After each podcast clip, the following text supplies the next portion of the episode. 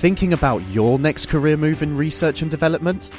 Then it's time to make your move to the UK. The nation that's investing 20 billion pounds in R&D over the next 2 years.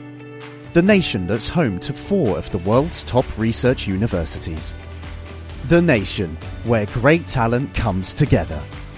Visit gov.uk forward slash great talent to see how you can work, live, and move to the UK.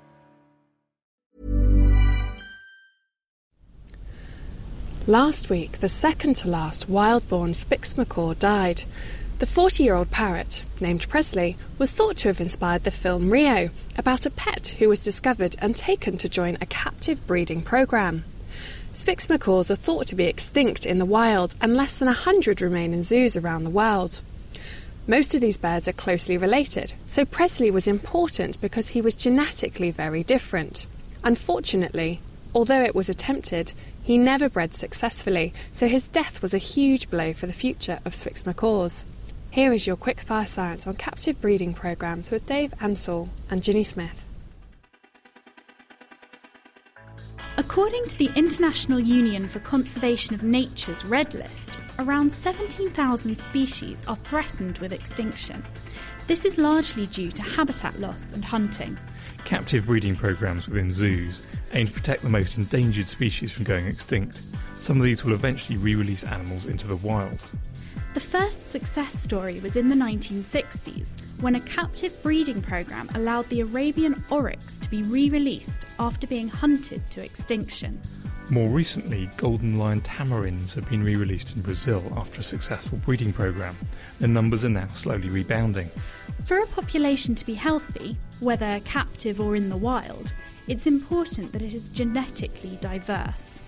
When animals mate, the children receive one set of genes from the mother and one from the father. Usually, if one gene in a pair is defective, it doesn't affect the animal much. If, however, the parents are closely related, it's more likely the offspring will receive two copies of the defective gene, which can lower its survival chances. This is known as inbreeding. As the population becomes less genetically diverse, it's less likely genes will exist to make animals less susceptible to the disease, so a single illness could wipe out the whole group. Each zoo only holds a few individuals of each species, so zoos have to work together to prevent inbreeding.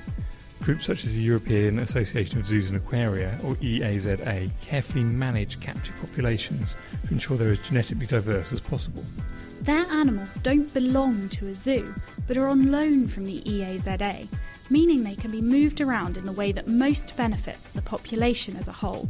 This reduces the need to take animals from the wild and hopefully leads to healthy and diverse populations.